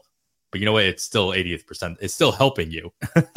And he also gave you a well well above average Yes, whip. everything. And I think that's the thing. Like you had a, a what I thought was a really good question on the the rundown, which I just wanted to touch on, which is like, why does it seem like people don't but only talk about ERA when they talk about ratios? And to me, I think it's it's twofold, right? One is whip, whip is really hard to figure out, so people don't talk about it as much, right? Like sure. w- like how is it possible that Blake Snell had a 119 whip when he walked over 13% of his batters? Like that doesn't it doesn't make sense, right? And the answer to it if you really go into the details like he got batters on base and then he basically was like outrageously above average at then limiting any and all contact once runners were on base.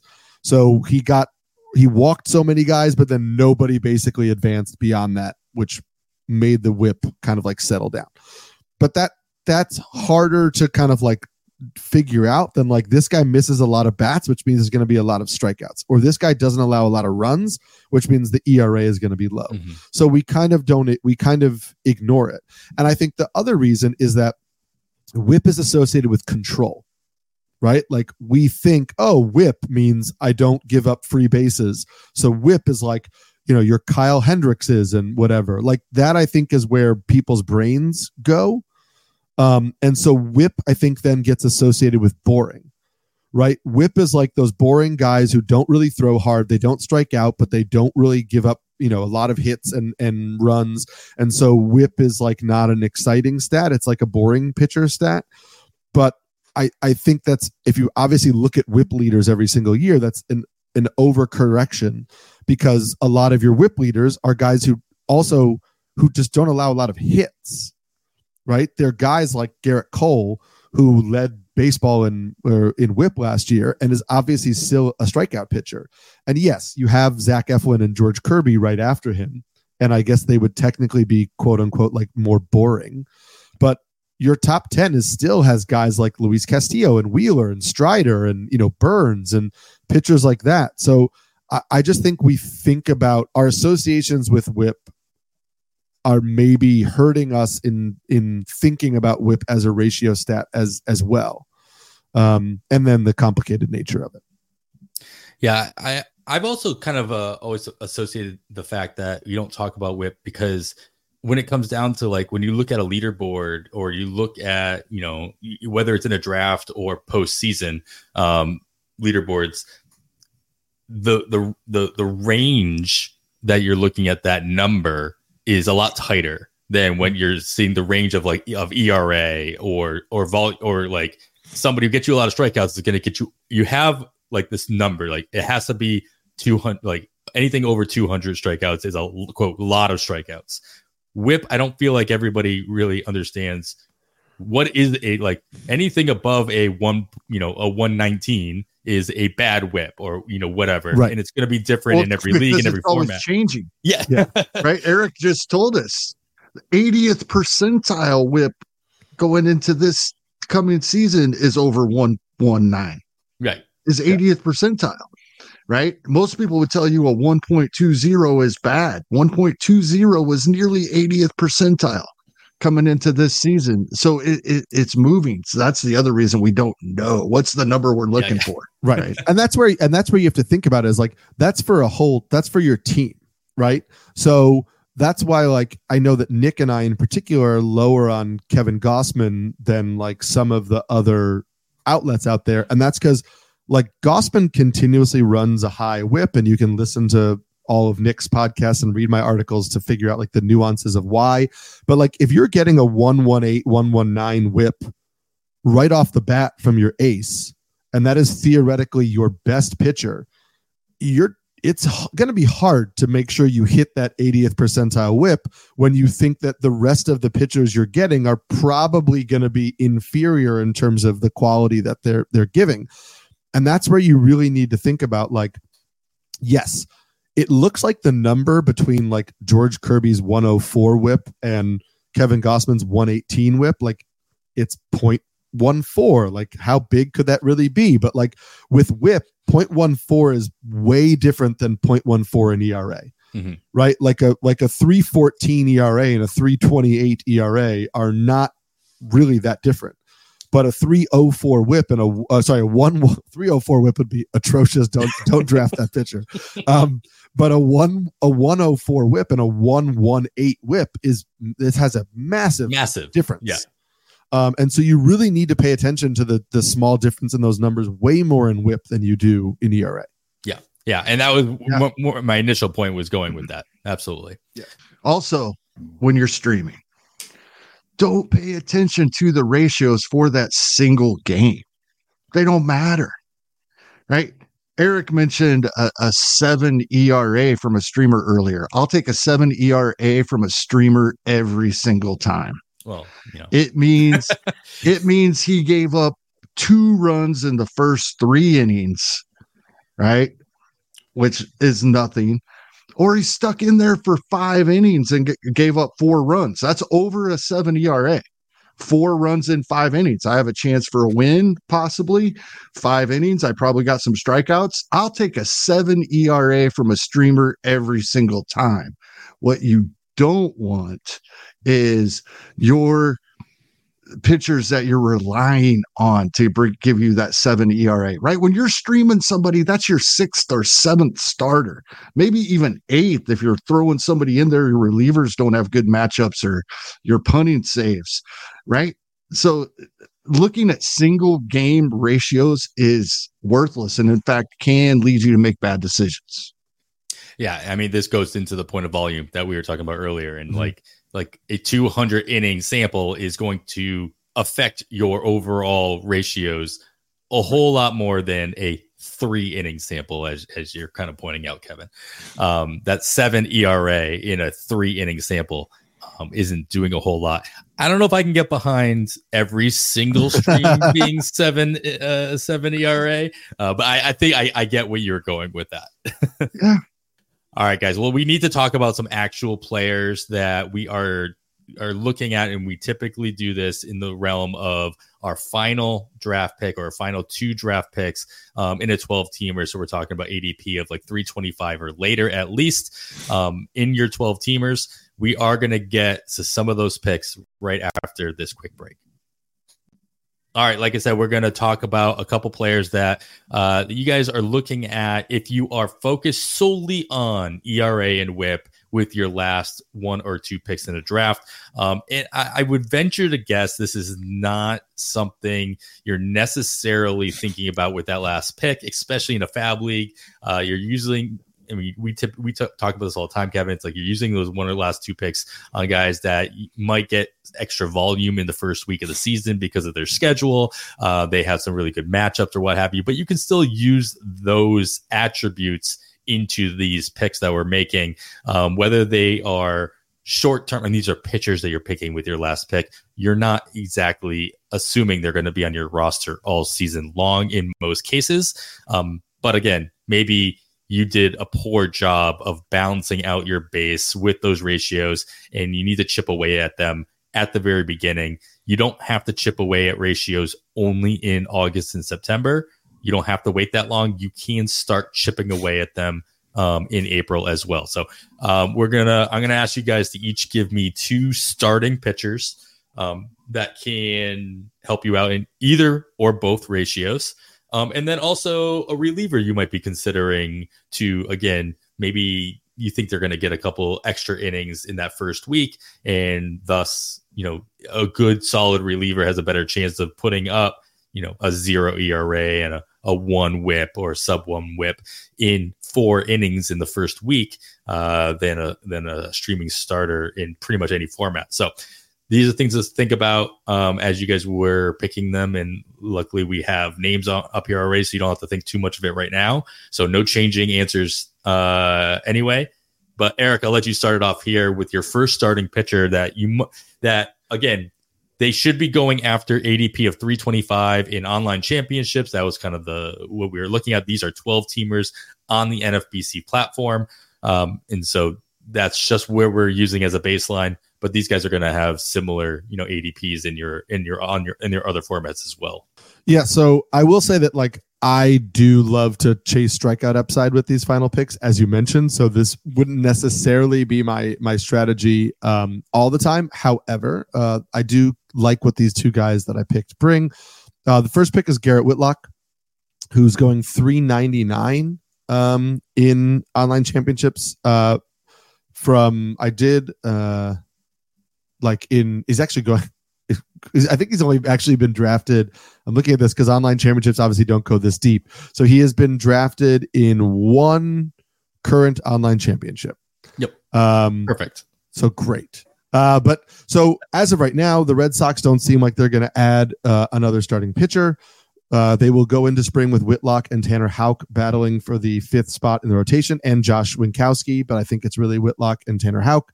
Um, I have spoken at length again on the on the corner podcast about how I believe that Houck uh, sorry, that Whitlock is a better bet as a as a full time starter, and Houck is better as a reliever.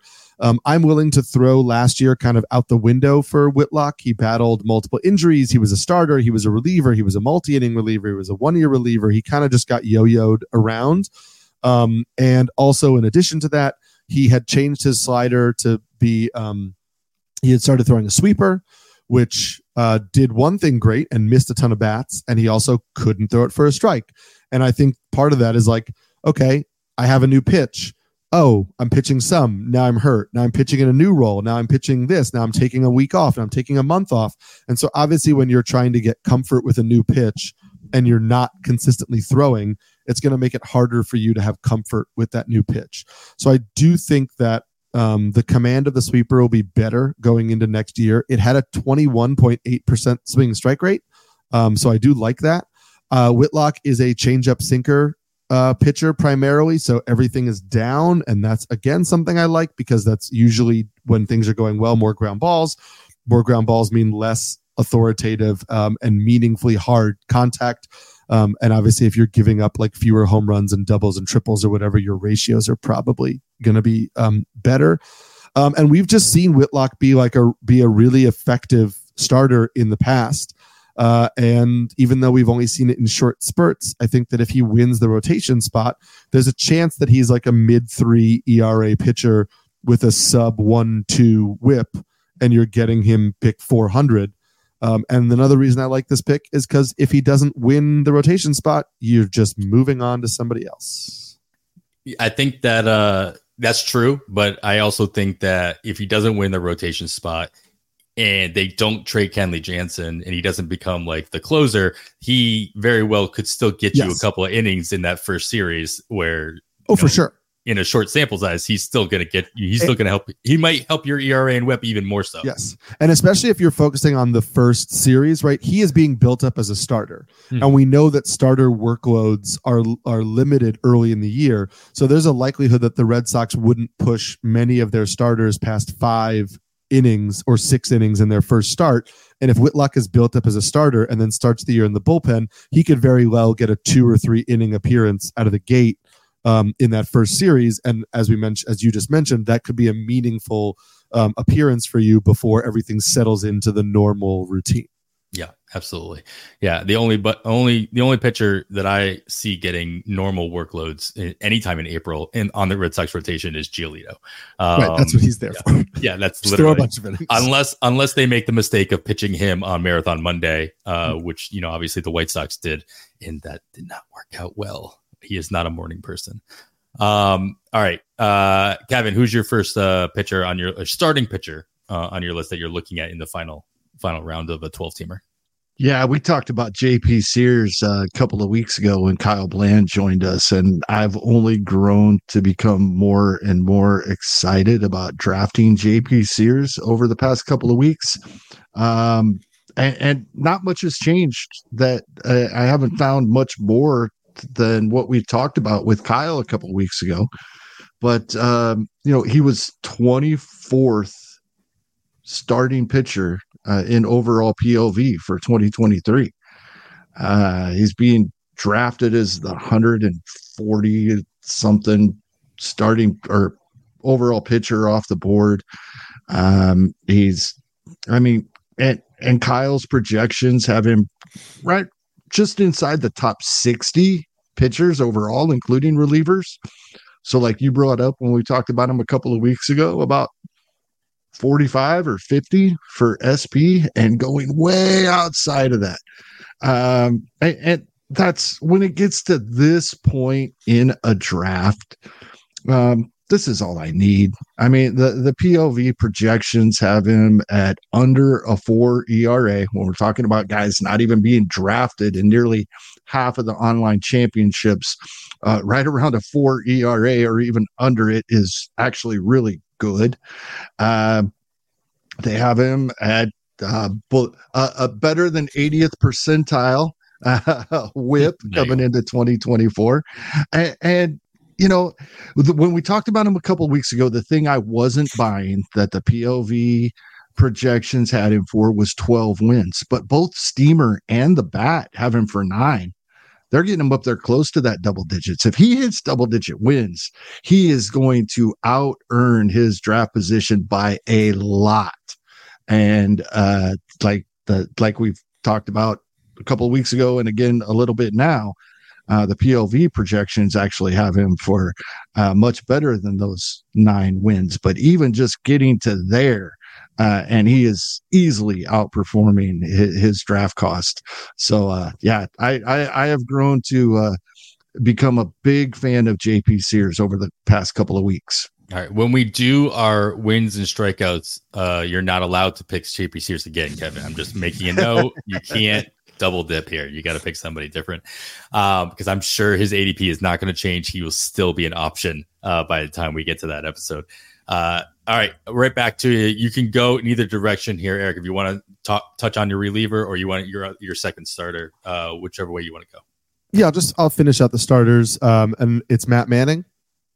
Um, and Matt Manning is somebody who I was not super into uh, primarily because he doesn't strike anybody out and i was like oh that's boring and as i've talked to nick more and more um, i've come to accept there are certain things that matt manning does well um, that you might want on your team. Ratios seems to be one of them. Um, so he had a really rough mlb debut in 2021 uh, since then um, he's again he's only made 28 total starts between 2022 and 2023 um, but the the ratios have been great. Um, it was a 343 ERA and 117 whip in 2022, and then a 358 ERA and 104 whip um, last year. And we're talking about a guy going um, pick 393 right now. So if you want ratios around pick 400, um, there's probably no better bet. Uh, he remains much younger than I think. I mean, he's 26 years old. Um, there was a lot of helium on him as a prospect uh, because of of his build, because of his pitch mix. Um, primarily four seam fastball and slider focused. Uh, that slider, which uh, Ben Palmer actually tweeted out about earlier uh, in the day, that that slider is the uh, has the highest PLV among all sliders um, and the third highest PLV among all pitches. Uh, so that's obviously something you might want to hang your hat on. Uh, I don't necessarily think that he that's going to all of a sudden turn him into a strikeout pitcher, but I, I think having really good off speed pitches and having you know the ability to kind of command them and put them where you want will will limit the hard contact and help your ratios which he has done well so far in his career he's currently slotted into the tigers rotation um, i believe he'll pitch in it as long as he's healthy. And so I think he's a good bet for ratios late in drafts. Probably more of a 15 teamer option for me because I think he lacks that like real ceiling upside, but could be somebody that you keep in your 15 team lineup for a while just because he doesn't do anything that hurts you. Yeah, fair enough. Um, all right, Kevin, moving on to your final starter, stay in the category here. Uh, again, final pick, helping your your ratios in your 12 teamers. Uh, who you got? Yeah, I think people are kind of forgetting about Logan Allen a little bit. I I I like him in this spot. He's going right around pick 350 on average. It's hard to tell though. He's only been drafted in five of the 12 online championships that have taken place. Uh, but as as early as 283, as late as 344. Uh, the, they give his average is actually higher than that because of the all the drafts he hasn't been drafted in. That's what I mean about kind of mm-hmm. hard to tell what an average draft position would be here for Logan Allen. And a a word of caution, and and we've been talking about it a little bit, and Eric brought it up first that we, you know, typically we're concentrating on ERA for some reason when we're looking at ratios and ERA is only half of the ratios pitchers give us. His his whip can be a little high. In fact, uh, the the the PLV projections have been projected for a one two eight whip. That's not great. In fact, that can do a that can do some damage to our to our team. So we we we do have to be a a little careful here. And you know, he's he he got that walk rate um down under 10% for the the major league portion of his 2023 season. Uh, we need to continue to see that and, and hopefully even continue to see some improvement on that. The projections, they got him going slightly lower than what we saw at the MLB level. So that should help. Uh, uh, and other than that, that slight concern, love Logan Allen where he's being drafted, fully confident he's going to be in the Guardians rotation and and keep that spot as long as he stays healthy. And we can say that about any pitcher these days. All right. Well, like I said, there's always uh, opportunity to chip away at your ratios, even little by little. We do this a lot in August, um, in September specifically, with by streaming relievers, whether it be middle relievers or, or guys that are getting you know multiple innings late in games. Um, so I'm going to make you guys pick a reliever here as well that kind of fits the bill and chip away at your ratios in April instead. Uh, uh, Kevin, I'm going to have you flow right into this one as well. Um, maybe just because you left this blank on the outline, and I'm so curious to see who you actually picked. Um, and also, you know, this is just we talk about this every single week. Right. I think it's because the last couple of weeks of our news and notes, as uh, we've been talking about a lot of these guys. That's why it's blank. Uh, I had David Robertson uh, in, typed in the spot earlier. We talked about him earlier in the show. Uh, I thought about Will Smith in Kansas City. We've talked a lot about him this off season. Uh, Aroldis Chapman. We talked about him last week because he signed with Pittsburgh. Uh, I, I because it's ratios. I I did settle on Brusdar Graterol uh, out in LA. As great as he has been, and uh, uh, amazing relief pitcher for the Dodgers, he doesn't strike many guys out. So we don't talk about him much. Uh, when we're talking about uh, some some guys we we like as middle relievers, maybe snagging a win or snagging a save for us, we're typically concentrating on guys that in the limited number of innings they are giving us, hopefully they're striking out two or three guys each inning. So so we're adding to that total. We're not going to get that from Graterol, but we are going to get the ratios, uh, and we are going to get those opportunities for for snagging wins, snagging saves uh, with that offensive lineup, with the starting rotation and other relievers that the Dodgers have. Uh, so I, I, mean, you can do a lot worse than having Brusdar Graterol in your lineup for four, five, six innings in a week. Yeah, I think that the volume for this play, we're specifically talking ratios here. The volume definitely is going to play, and, and the volume doesn't have to necessarily come in multi-inning appearances. It can come in multiple appearances. Um, and as if if you know you have a guy that you know the manager or the team itself is going to rely on um, especially early on in the season. Eric, as you talked about, like the starters' workloads aren't you know the bullpens are going to get hit mm-hmm. a lot more often uh, in April as they might throughout the course of the regular season, just because their starters aren't as uh, built up yet as well. So, relief pitchers in this scenario is is definitely a viable option. So, Eric, close this out here. Pun completely intended, and give me a reliever for your ratios. Yeah, I feel I feel bad because I didn't. I guess I I misunderstood the assignment in a sense of like I didn't. I feel like I should have picked a multi inning guy. Um, I will say I picked Jason Adam, which is partially cheating because he's exactly 325 and you told me to pick somebody drafted after 325 um, but jason adam has been uh, continuously really good since coming over to tampa bay uh, they changed his pitch mix because again that's what tampa bay does and they made him just a far more dynamic mm-hmm pitcher. Um, I think that I mean he is consistently used out of the back of their bullpen. So I think that if you're looking, if you're not going to get a multi-inning guy, I think you're going to get somebody who's going to throw multiple times um, within that first um, that first week. He made he threw 67. He made 67 appearances in 2022 and 56 last year while dealing with injury. Um, the ERA and the WHIP have been um, really great since coming over to Tampa. He also gets you strikeouts, and then he could also get you a save um, because even though Fairbanks is the closer, we know that Tampa is not going to run Fairbanks into the ground, in particular early in the year. Um, so if there are multiple save opportunities early in the year, um, Adam could get um, another shot.